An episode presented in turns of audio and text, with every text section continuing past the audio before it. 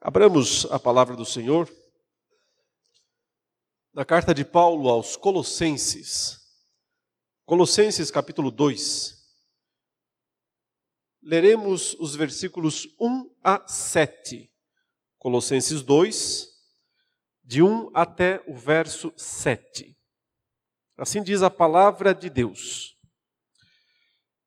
Quero que saibam quão grande tem sido a nossa luta por vocês e pelos que moram em Laodiceia e por muitos outros que não me viram face a face.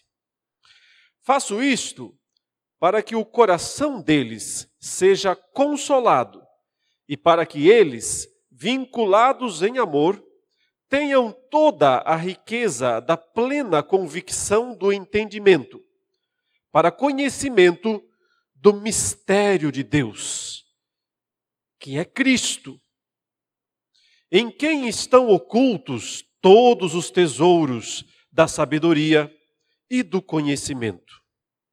Digo isso a vocês para que ninguém os engane com argumentos falaciosos.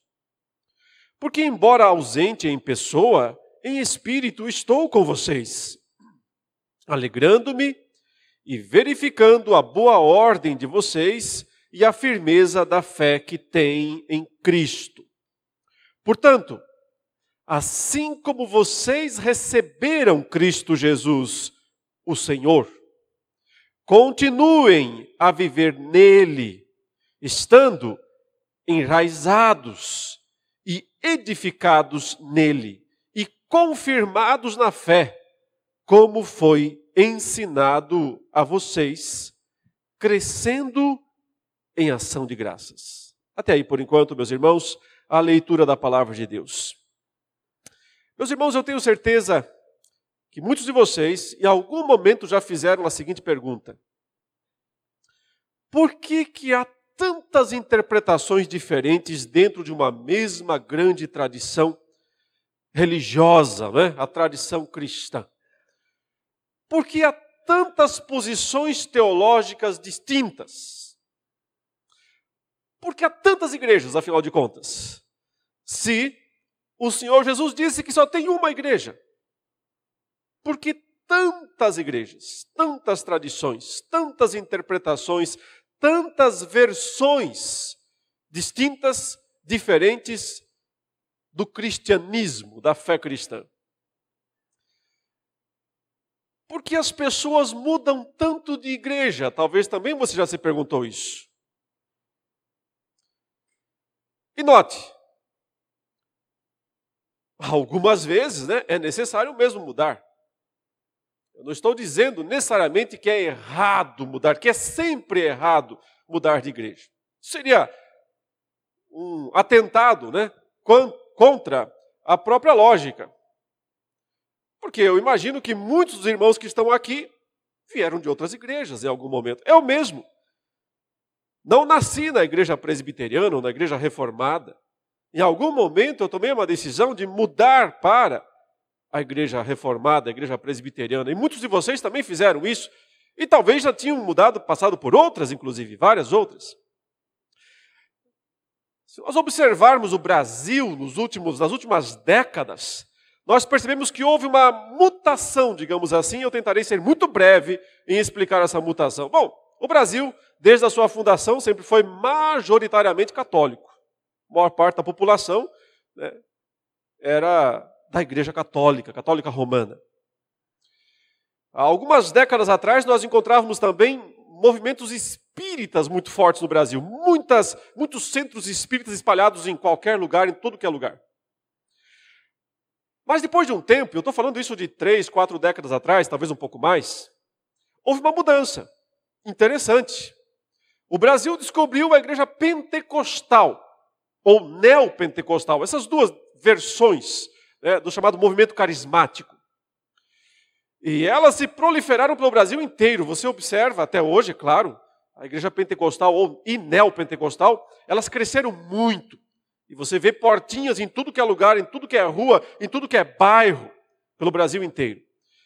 Elas, de certa forma, ocuparam o espaço que antes era justamente desses movimentos mais espíritas, que foram diminuindo.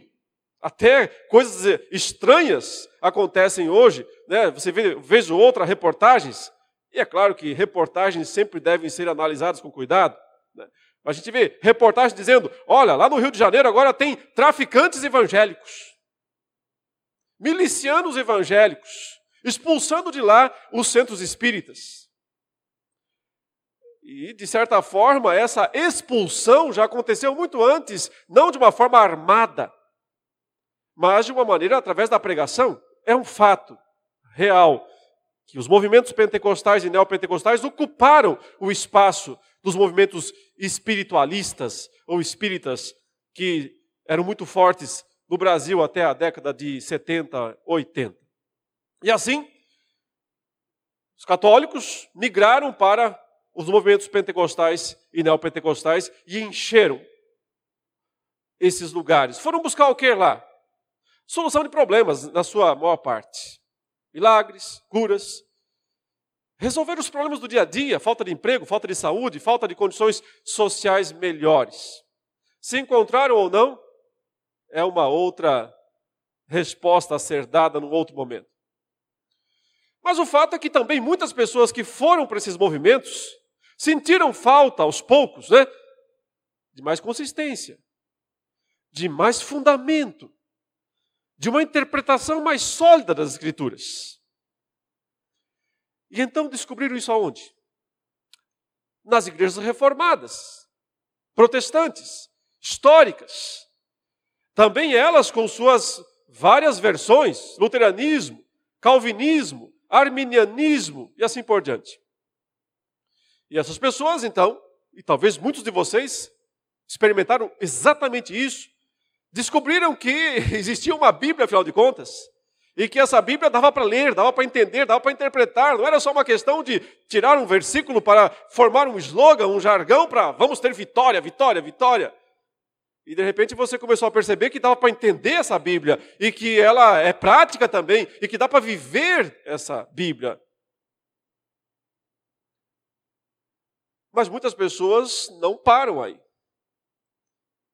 Porque de certa forma elas ainda não acharam talvez o seu lugar ou elas não, ainda não entenderam de forma completa o que a própria Bíblia diz. E a gente vê um fenômeno muitas vezes uh, um ir além e as pessoas, algumas voltam para as igrejas carismáticas, neopentecostais, outras voltam para o catolicismo, faz aquela outra volta lá do começo, e voltam para o próprio catolicismo romano, e outras, eventualmente, se tornam é, é, descrentes, ateus práticos, não necessariamente ateus teóricos, que fala, Deus não existe. Esse é o ateu teórico, que diz Deus não existe. Mas os ateus práticos são aqueles que não dizem Deus não existe, mas vivem como se Deus não existisse ou não importasse. Que esses fenômenos acontecem? Por que as pessoas mudam tanto de igreja? Pulam, pulam, pulam e nunca param. Como eu disse, muitas porque estão buscando experiências, sensações, poderes maiores. Então, é claro, essa busca é infinita, elas nunca vão encontrar esse lugar, porque elas sempre vão estar procurando o outro. Mas muitas continuam buscando mais fundamento, mais estrutura, mais firmeza em termos de conhecimento. E, e, isso não é necessariamente errado, né? Claro que não. Afinal de contas, o que muitas pessoas querem é ter certeza de que estão crendo corretamente, não é? É ter certeza de que estão mesmo no lugar certo. Muitas pessoas se sentem enganadas pelas pregações que ouviram no passado e não querem mais ser enganadas. E estão certas e não quererem mais ser enganadas. E elas querem então ter certeza de que finalmente descobriram o lugar correto, o lugar certo para viver e seguir a sua fé cristã e assim por diante. E estão em busca de mais fundamento, mais firmeza. Mas aí também mora um problema. Nesse ponto surge uma dificuldade, um risco que as pessoas têm que estar atentas para ele. Capítulo 2 de Colossenses, começamos a ler esse capítulo hoje. Ele tem as respostas para praticamente todas essas dúvidas e dilemas. Mas nós teremos que estudar o capítulo inteiro, por partes. Não dá para fazer aqui né, uma corrida desenfreada e passar pulando obstáculos e perdendo o conteúdo. Por isso, eu pedirei paciência aos irmãos, para que acompanhem talvez três ou quatro ou cinco exposições nesse capítulo. Mas ele nos dá todas as respostas para esses dilemas, para essas dúvidas. Até porque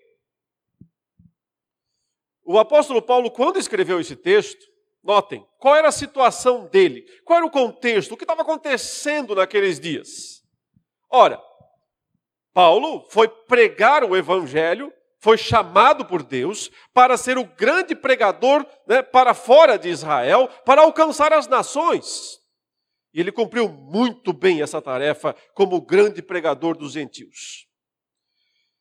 Inicialmente, ele pregou o evangelho naquela região mais próxima, digamos assim, né, da Judéia. Ele se estabeleceu em Antioquia, fica ao norte da Judéia, a Síria atual. Ali tinha uma base. Dali, ele começou uma, a, a pregar o evangelho mais ao norte, né, mirando certamente o que Paulo tinha como alvo do seu ministério naquele momento era Roma, chegar à grande capital do mundo. Mas ele foi pregando o evangelho por partes. E a primeira parte foi na Galácia. Ficou um grande tempo lá. Escreveu a carta aos Gálatas, porque ficou um grande tempo lá na Galácia. Depois, ele se estabeleceu mais tempo no que a gente chama de a Ásia Menor.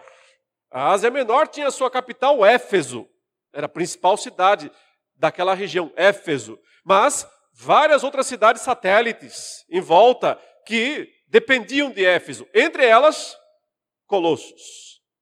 Uma das cidades, vamos dizer assim, da região metropolitana, né?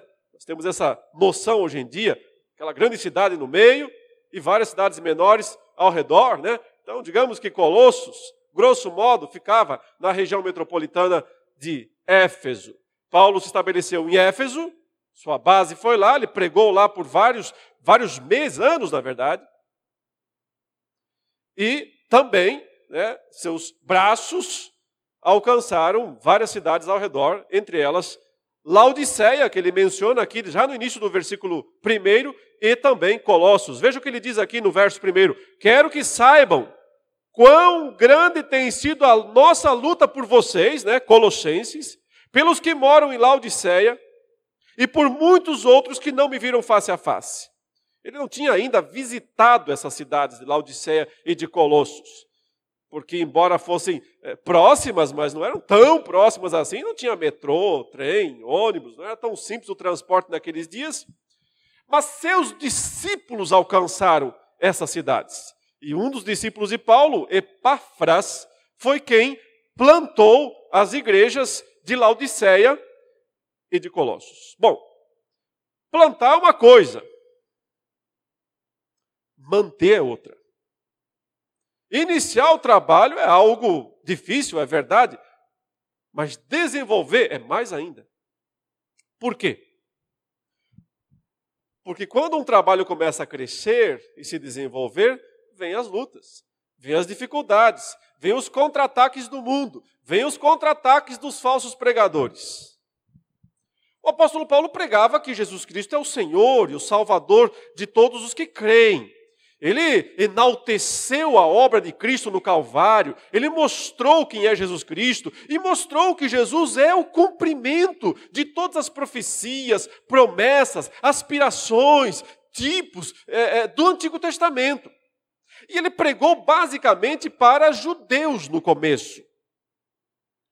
E aos poucos também gentios, né, estrangeiros, vieram para a fé, para esse grupo que começou a surgir, começou a nascer em torno da pregação do apóstolo Paulo, lá em Éfeso, lá em Colossos, lá em Hierápolis, lá em Laodiceia, em todas aquelas cidades ao redor da grande capital Éfeso da região da Ásia Menor. Mas então, as pessoas começaram a questionar a pregação de Paulo. Olha, elas não estavam questionando a pregação de Calvino, a pregação da igreja reformada, a pregação. Não, estavam questionando a pregação de Paulo, do apóstolo Paulo. Sempre há espaço para questionar os pregadores. Se questionaram até Paulo, qual o problema em me questionar? Questionem à vontade, não há problema nenhum. Questionaram a pregação de Paulo. Por quê? Porque eles diziam mais ou menos o seguinte: é muito simples isso aí que ele prega. É muito arroz com feijão, né? Só fala de Cristo, salvação pela fé, salvação pela graça, não pelas obras. E, cadê aquela grandiosidade da religião judaica? Irmãos, eles começaram a pensar que tinham feito um mau negócio. Esse é o ponto. Quando seguiram Paulo. Porque vieram então os pregadores judeus, judaizantes, e contra-argumentaram Paulo, dizendo o seguinte: ora, quem é esse Paulo aí? Você sabe a origem dele? Quem é esse homem aí que pregou o evangelho para vocês? Onde é que ele veio? Vocês têm alguma noção disso? Era um desconhecido, essa que era a verdade. Por acaso ele foi autorizado por alguém? Que autoridade ele tem para pregar? Escuta, da onde que ele inventou esse negócio de evangelho aí? E começaram a mostrar a grandiosidade da religião judaica. Pessoal, Moisés está do nosso lado, não está do lado de Paulo. Gente, Isaías, Jeremias, Daniel são nossos profetas do judaísmo, da religião judaica. Não tem nada a ver com Paulo, hein? Pessoal, é o seguinte: tem um templo lá em Jerusalém é Ele, só Ele que nos conduz a Deus, só o templo. Pessoal, é o seguinte: tem sacerdotes estabelecidos, e só eles podem ministrar no templo, e ninguém mais. E, gente, não sei se vocês sabem, mas existe um sumo sacerdote.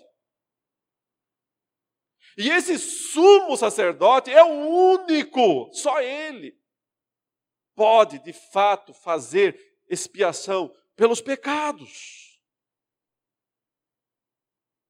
E não é assim que sai pregando qualquer coisa por aí, arrependei-vos e convertei-vos e sejam curados e sejam perdoados. Não, peraí. Tem que seguir os rituais. Tem um ritual para cada coisa. Se você quer que perdoe o pecado A, o sacrifício tem que ser feito dessa maneira. Se você quer que perdoe o pecado B, é diferente, tem que usar aquele outro sacrifício lá. E se você quiser alcançar isso ou aquilo, então, olha, o caminho é por aqui, tem que cumprir esse ritual aqui. Por mais que isso pudesse, obviamente, deixar muitas pessoas malucas e disserem, meu Deus do céu, é coisa demais para seguir, mas isso atrai muitas pessoas. E muitas pessoas começam a pensar, então aí que tem fundamento. Então aí que a coisa é séria. Então aí que a coisa é estabelecida. Então aí que está a autoridade. É aí que está a tradição verdadeira.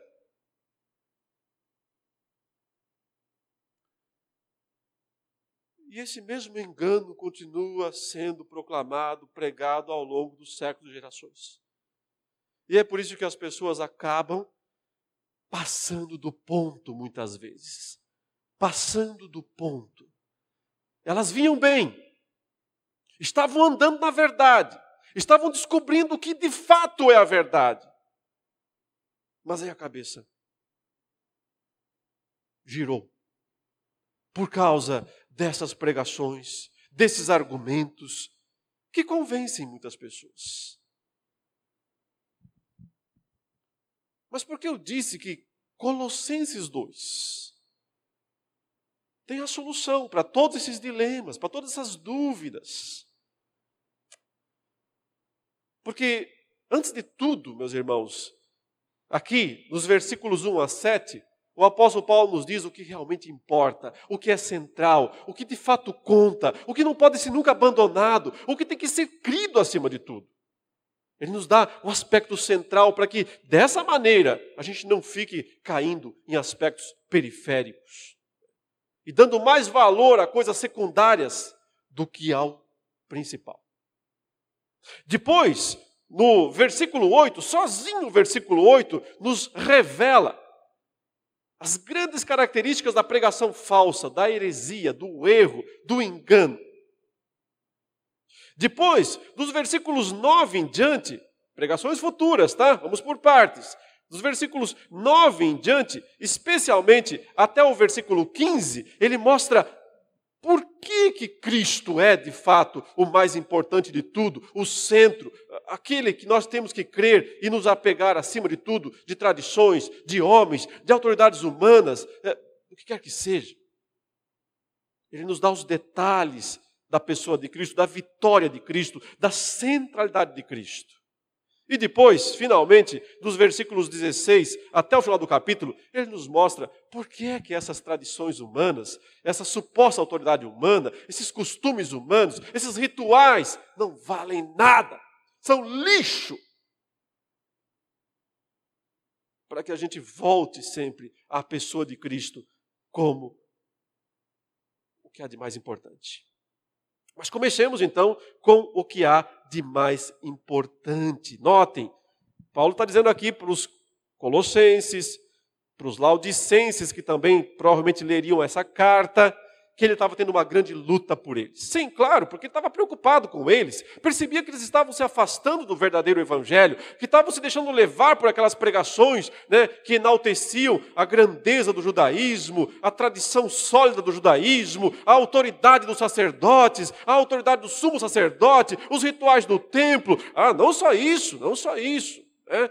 porque dentro do judaísmo também havia uma tradição mística muito forte o misticismo dos uh, rituais. Uma tradição que enaltecia essa, esse aspecto místico da fé. Então, essas coisas estavam conquistando adeptos entre os colossenses, como já tinha conquistado entre os gálatas, para quem Paulo, antes disso, já escreveu uma carta, onde ele mostrou a grandeza de Cristo e o risco, o perigo de voltar às obras, pensar que as obras podem nos salvar, pensar que os rituais podem nos salvar, pensar que é, revelações místicas podem fazer qualquer diferença positiva nas nossas vidas. Mas agora ele está dizendo aos Colossenses: eu tenho lutado por vocês. E esse lutado aqui, obviamente, era em oração. Paulo lutava em oração, orava por eles, para que eles não se desviassem. Irmãos, isso, é um, isso, aqui já é um grande. Já, já é uma grande dica para todos nós. Se você vê alguém balançando, ore por essa pessoa, acima de tudo, lute por ela, não desista dessa pessoa. Se você vê alguém aí, olha, namorando ritualismos, religiões místicas. Lute por essa pessoa, não desista dela. Ore por ela, lute por ela. Paulo está falando isso aqui.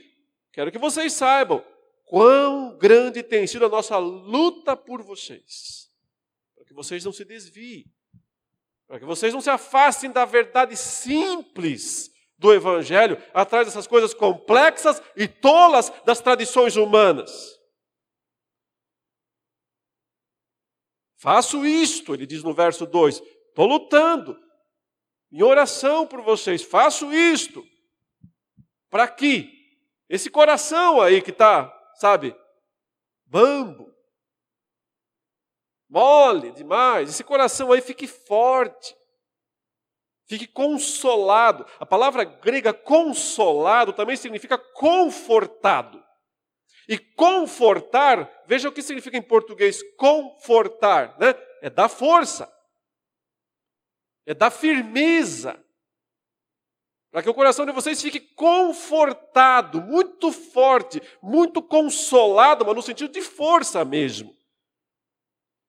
E para que vocês todos juntos, aí ele fala, vinculados em amor, né? A, a, igreja inteira, no caso dos Colossenses, estava sendo alvo daquela pregação falsa. Para que vocês todos juntos em amor, vinculados, unidos em amor, tenham toda a riqueza da plena convicção do entendimento. Várias palavras difíceis de entender? Não muito. Basicamente, elas significam só uma coisa: que vocês entendam de uma vez. Que vocês compreendam de uma vez, uma vez por todas. Ainda não chegaram, estão né, pulando, pulando, pulando, pulando, pulando. Então, ainda não entenderam. Ainda não compreenderam de uma vez por todas. Para que vocês compreendam de uma vez por todas grande mistério de Deus. É interessante Paulo usar essa palavra, né? O grande mistério de Deus. Ora, quando Paulo usou esse termo aqui para os colossenses, eu tenho certeza que a mente deles foi longe, divagou, voou, o grande mistério. Oh, o que será? O que será que Deus tem de tão grandioso, de tão extraordinário, de tão desconhecido, de tão secreto? Né? Mistério da idade secreto. O que Deus tem de tão grandioso, de tão misterioso, de tão secreto para nos revelar? E aí Paulo diz que é Cristo. Que é Cristo. Não, não são rituais. Não, não são tradições humanas milenares. O judaísmo tinha quatro mil anos naqueles dias já. Você dizia que tinha. De tradição, não de fundação do povo, todos sabem. Isso é bem, era bem mais recente. Mas se orgulhava de trazer as tradições desde Adão e Eva. De ser o único canal da revelação de Deus para o mundo, isso não era verdade. Era o principal canal, mas não o único. Não, não são hierarquias de autoridade humanas. Sumo sacerdote, sacerdote, levitas. Não, não são essas coisas. Não, não são hierarquias angélicas, Miguel, Serafim, querubins. É Cristo. Cristo é o grande mistério de Deus, mas o grande mistério revelado. Revelado. Acessível, portanto para todos que se aproximam com fé e arrependimento, não para grupinhos especiais iluminados, que alcançaram algum estágio de espiritualidade superior. Ah, meus irmãos, nada vai mais na contramão da revelação bíblica, da revelação de Cristo, da revelação do Novo Testamento, do que essas hierarquias que nós inventamos por aí. Gente mais especial do que as outras, gente mais portadora de revelações do que as outras, gente mais, sabe, com sociedade com o divino do que as outras. Não existe nada disso. Nada disso.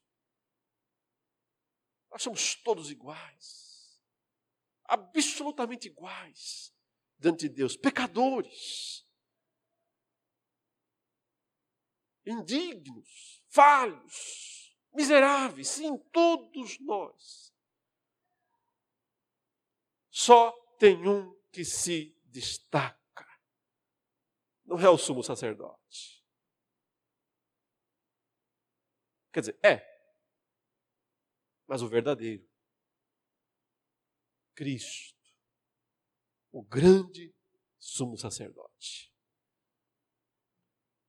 Que é ao mesmo tempo o sacerdote e a vítima, a oferta, o sacrifício.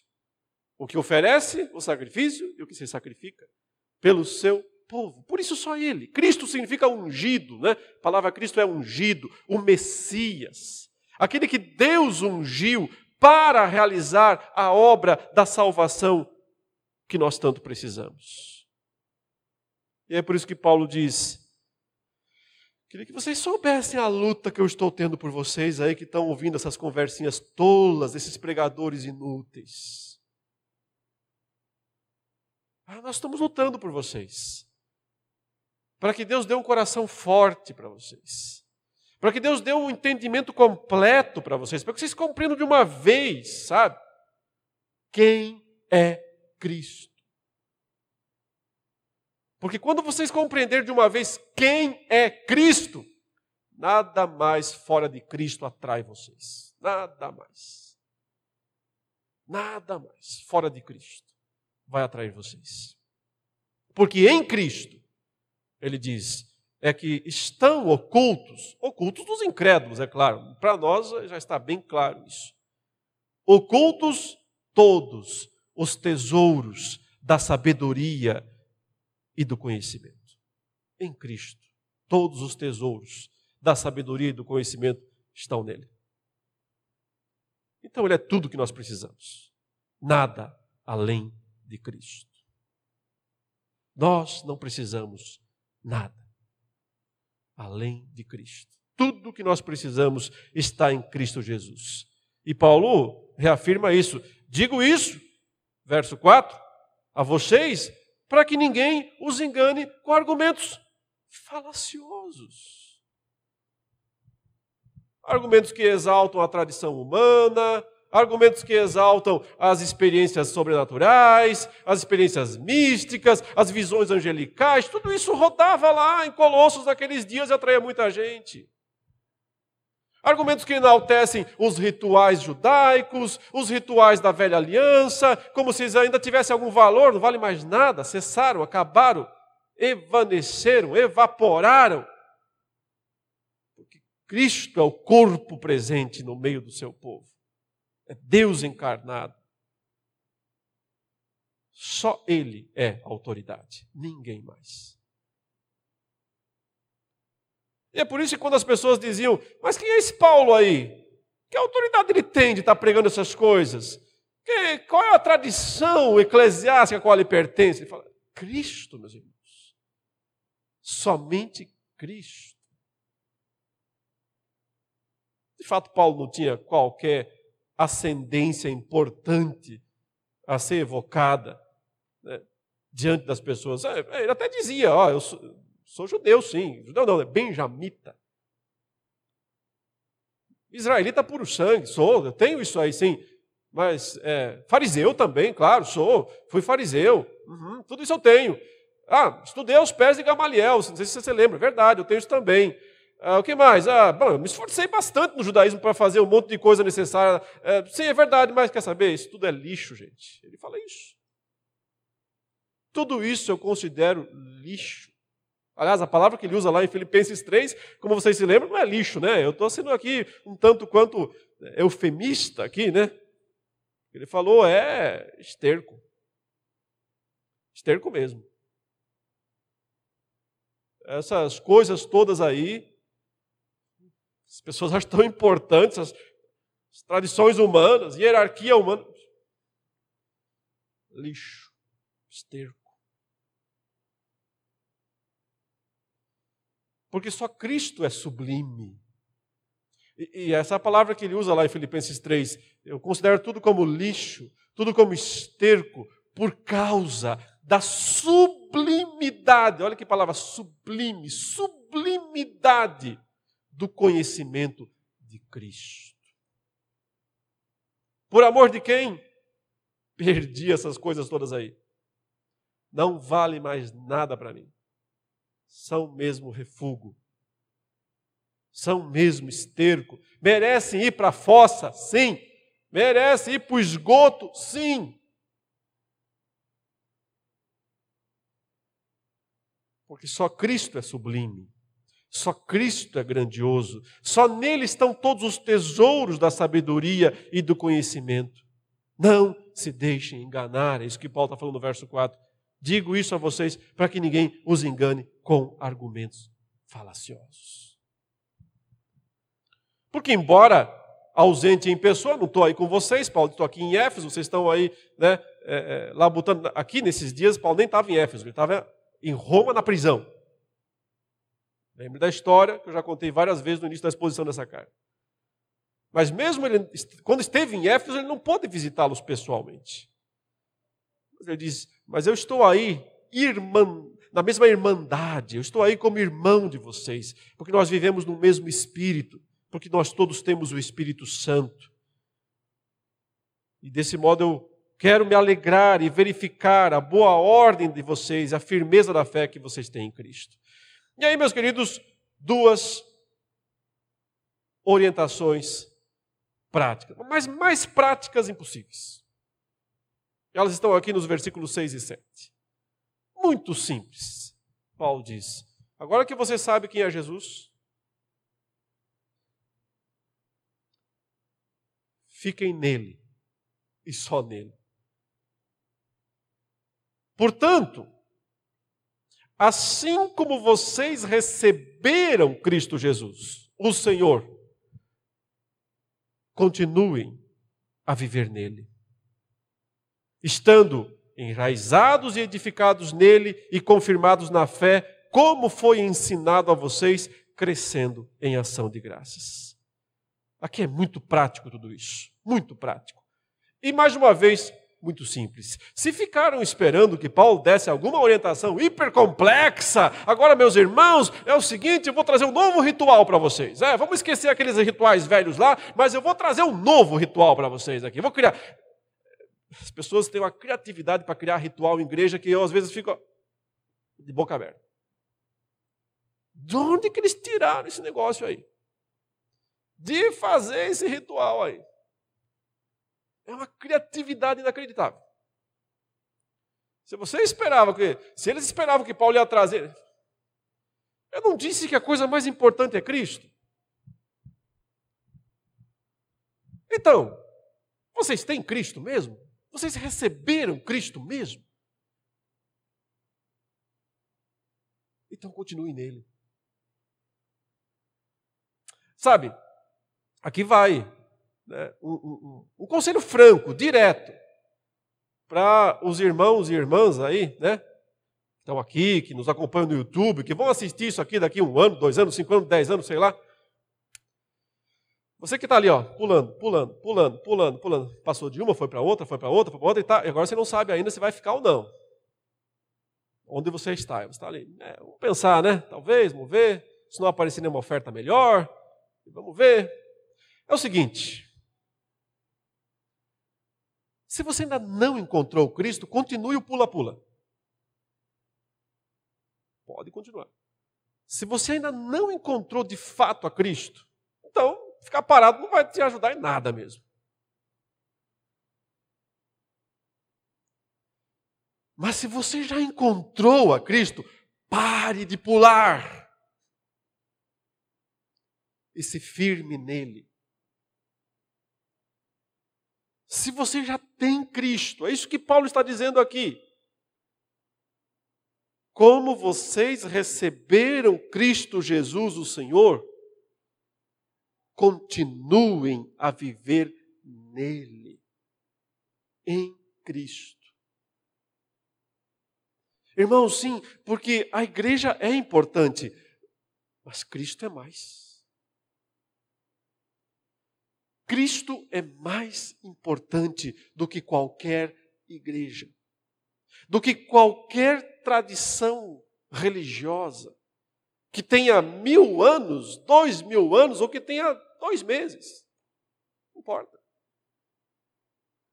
Cristo Jesus é mais importante do que qualquer tradição religiosa. E a tradição religiosa só é boa se ela te mostra isso. Se ela te faz entender isso. Porque se ela fica te colocando para, olha aquilo lá também, ó. Aí você, opa, parece bom. Ah, mas olha aquilo lá também, ó. Oh, aquilo lá também é bom, né? Ela vai te deixar doido.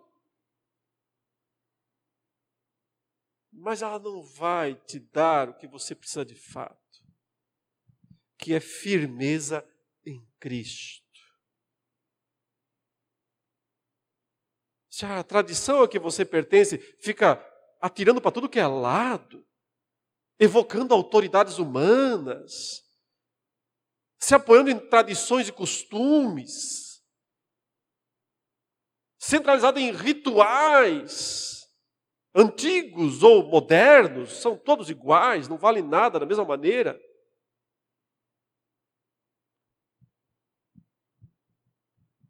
Ela está te distraindo de Cristo.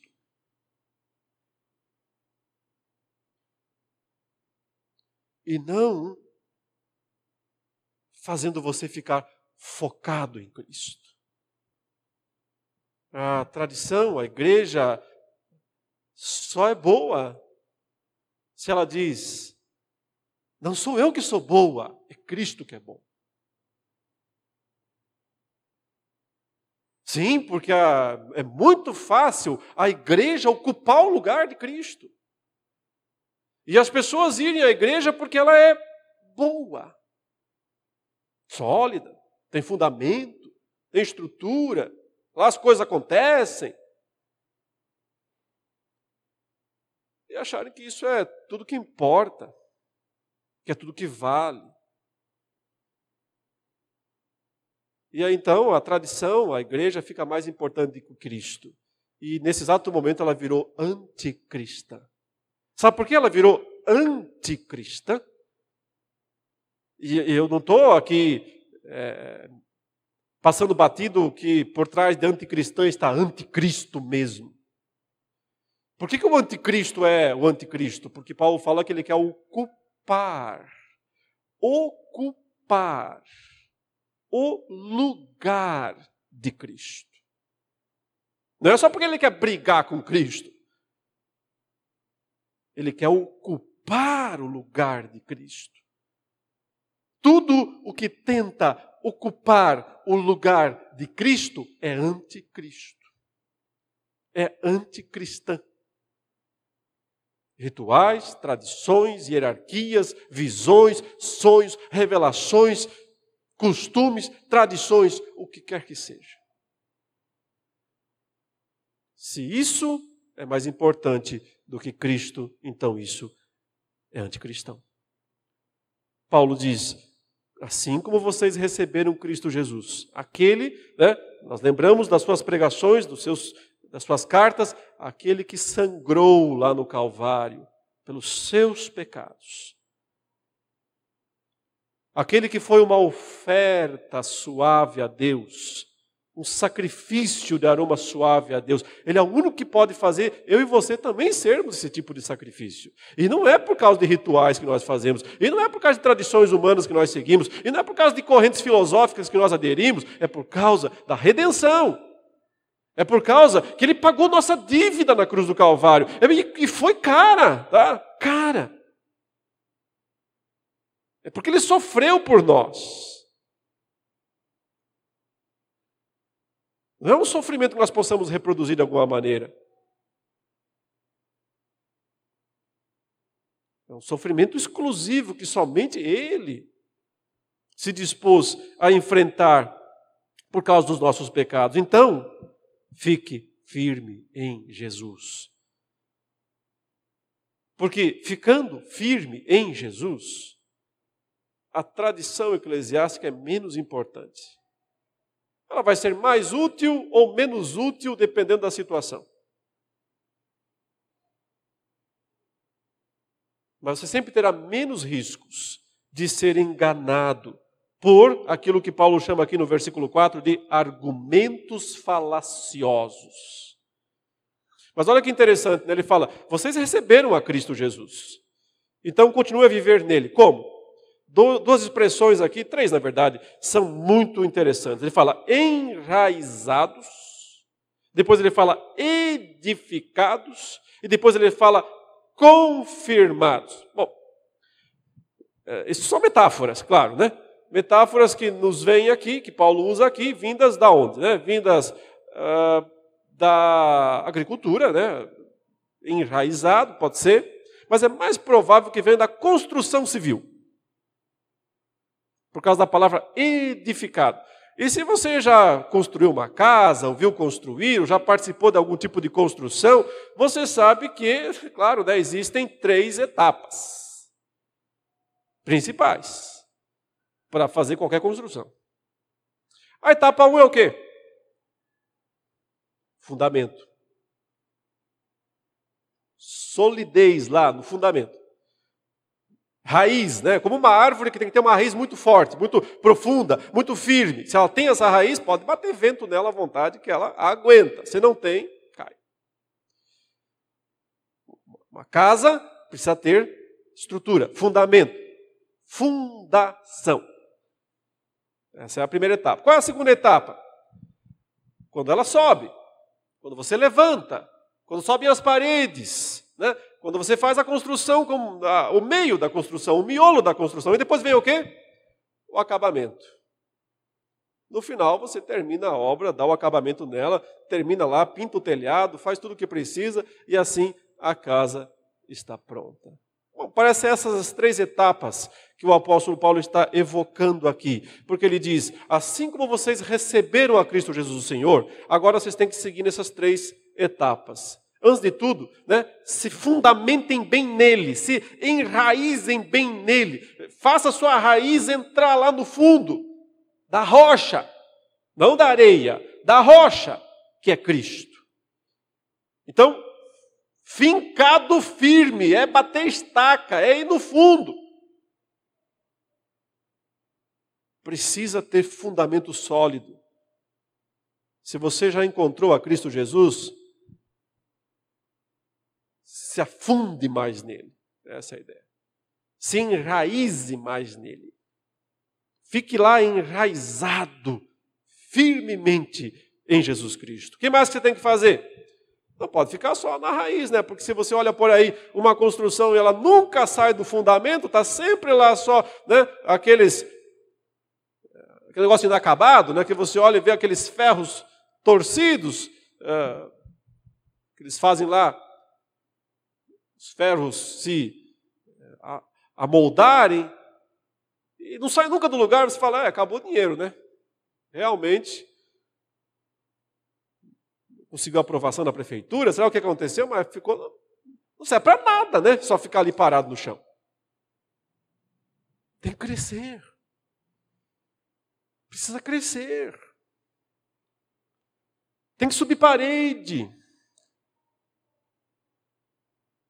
E basicamente, meus irmãos, crescimento é serviço. Crescimento é dedicação. Crescimento é se envolver com a obra de Deus. Crescimento é servir aos irmãos, é viver em comunidade, é servir ao corpo, é ajudar o corpo a crescer.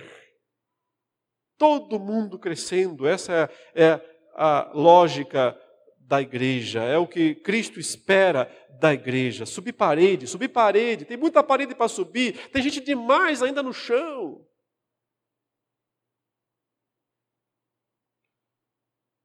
Mas também chega a hora das partes mais refinadas, né? Chega a hora de fazer o acabamento, a confirmação, terminou a obra. Limpar, retocar, espelhar, tirar as impurezas. Chega um momento em que precisa também mexer nos detalhes. Mas não dá para ir para os detalhes do acabamento se não fez boa, bom fundamento e se não subiu as paredes. Se não fez a construção se levantar. Em qual etapa você está? Ou melhor, você já recebeu a Cristo? Porque toda essa conversa de fundamento, crescer parede, confirmar lá no final, isso não tem sentido nenhum. Se uma pessoa ainda não recebeu de fato a Cristo Jesus como Senhor e Salvador da sua vida. Se você não tem Jesus como seu Senhor e Salvador, se ele para você é uma tradição religiosa, sim, porque a pessoa de Cristo muitas vezes é utilizada como uma tradição religiosa.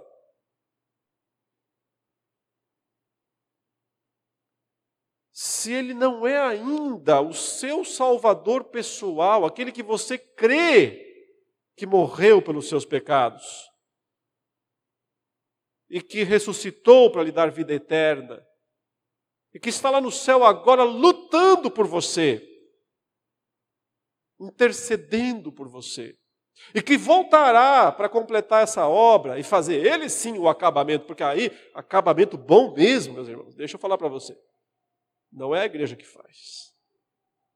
Nessa construção, acabamento bom mesmo é aquele que o Senhor fará quando ele voltar e dar um trato em cada um de nós. Porque cá entre nós, nós precisamos de um trato, né? Que construçãozinha torta que frequentemente nós somos. Ah, o trato vai se dar. Não se preocupe. O Senhor Jesus voltará um dia para completar bem essa obra, essa construção que ele iniciou. Mas não, se ele não iniciou, entende? Não, se você ainda não o recebeu como seu Senhor e seu Salvador. E se você ainda não fez isso, faça. Faça. Porque se você está sentindo vontade de fazer, é porque o Espírito de Deus está dizendo, faça.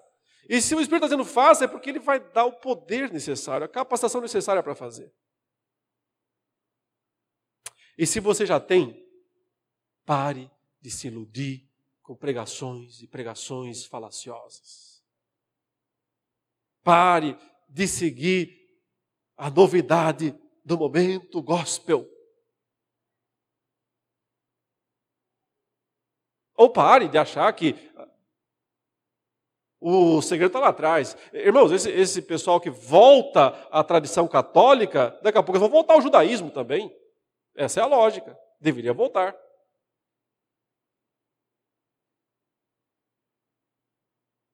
E quem vai para frente e sempre quer uma, uma coisa mais mística, daqui a pouco vai para o budismo, sei lá, para o hinduísmo.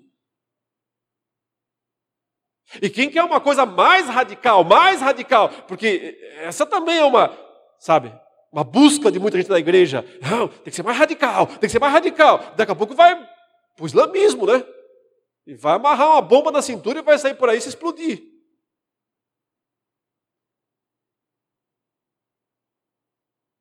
Essa, essas buscas nunca param. Nunca param. Porque elas são círculos viciosos.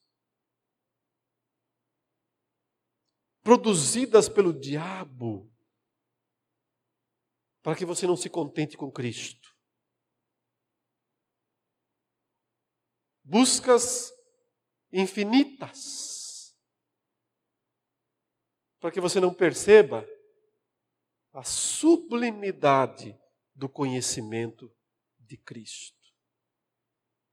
Mas quando você se depara de uma vez por todas com a grandeza da pessoa de Cristo, você diz: para mim chega dessas coisas. Eu já tenho tudo o que eu preciso. Agora é só fundamento, construção e acabamento. E vamos em frente para a glória de Deus até que ele retorne. Deus abençoe a todos.